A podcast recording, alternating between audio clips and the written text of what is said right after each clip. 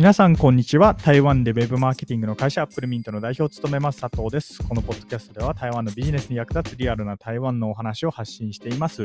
今日は、耳のジャックは予想以上に難しいというテーマでお話をしたいと思います。えー、結論を言うとですね、僕のポッドキャストは、まあ、早すぎたと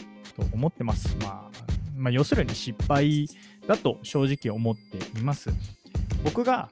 ポッドキャストをしている目的は何かっていうとですね、まあ、Apple Mint Lab の会員を増やしたいっていうふうに思っています。Apple Mint Lab の会員を増やしたい理由は、あのマネタイズっていうよりも、台湾で面白いことをする人同士でつながって、なんかこう、面白いコミュニティを広げたいなっていうふうに、え思っていて、まあ、Apple Mint Lab を広げたいっていうふうに思っているんですけれども、まあ、その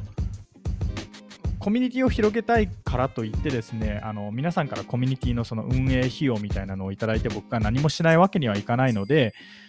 まあ、僕はですね週に2本かな台湾のビジネスに関する、まあ、リアルなお話っていうのを Apple Mint Lab のブログで公開というかあのメンバーの方限定で、えー、公開をしているんですけれども僕はあの Apple Mint Labo のメンバーっていうのが、まあ、現在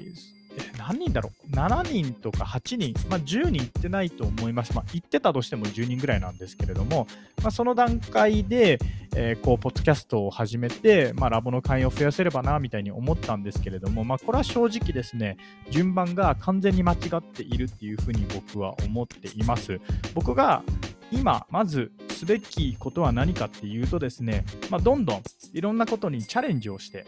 で、台湾で、えー、僕こうチャレンジをすることによってなんかチャレンジしている面白いやつがいるみたいなのを周囲の人に認知をさせると。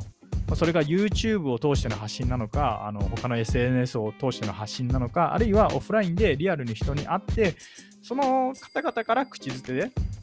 あの広がるのかっていうのは、まあ、いろんなやり方があるとは思うんですけれども、まずは僕はもっともっといろんなことにチャレンジをしないといけないっていうふうに思っています。で、チャレンジをした上で、あ、この人面白い人だなと思わせて、で、最後のパンチに、こう、ポッドキャストで僕のお話を聞かせて、さらに、この人のお話本当に面白いわと思ってでこの人の活動を応援したいと思って Apple Meet Lab の会員を増やすっていう、まあ、これが多分正しい順番だと思うんですね。まあ、それが今はどういう状態かというと、僕自身が大した、えー、挑戦がほとんどできてなくて、えー、動画や発信力も弱くて、影響力もない中で、こうやってポッドキャストをしているので、まあ、何が起こるかっていうとですね、ポッドキャストのリスナーっていうのが、えー、びっくりするほど増えていません。まあ、これは、えっと、真摯に受け止めてですね、僕自身もっともっとチャレンジしていかないといけないなと思って、今年2023年は、まあ、少なくとも3つぐらいイベントをしたいなっていうふうには思っています。で、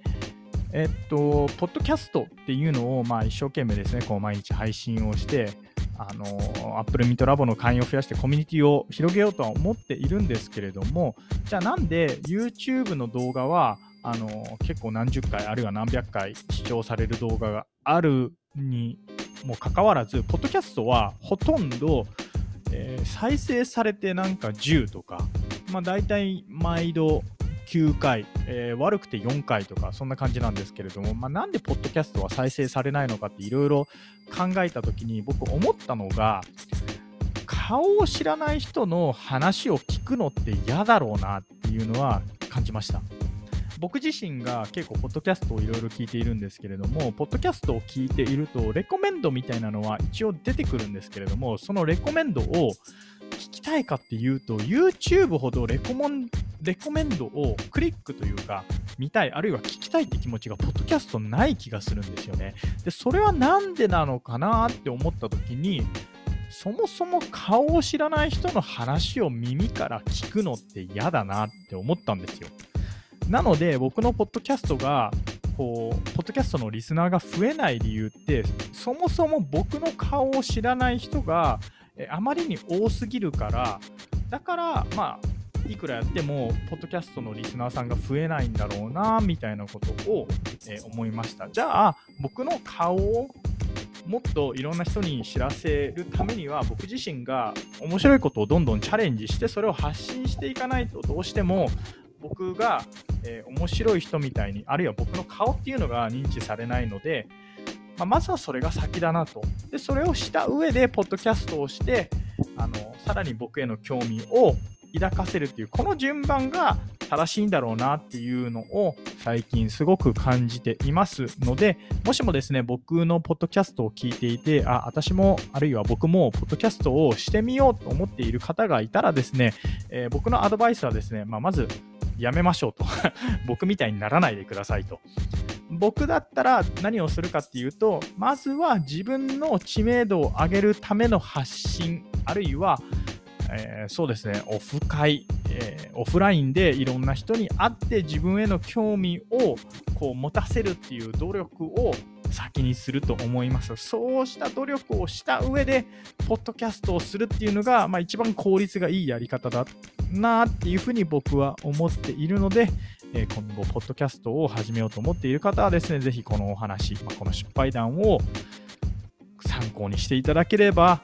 幸いです。まあ、あながち間違ったことは言っていないと思います。はい。ということで、以上、アップルミント代表佐藤からですね、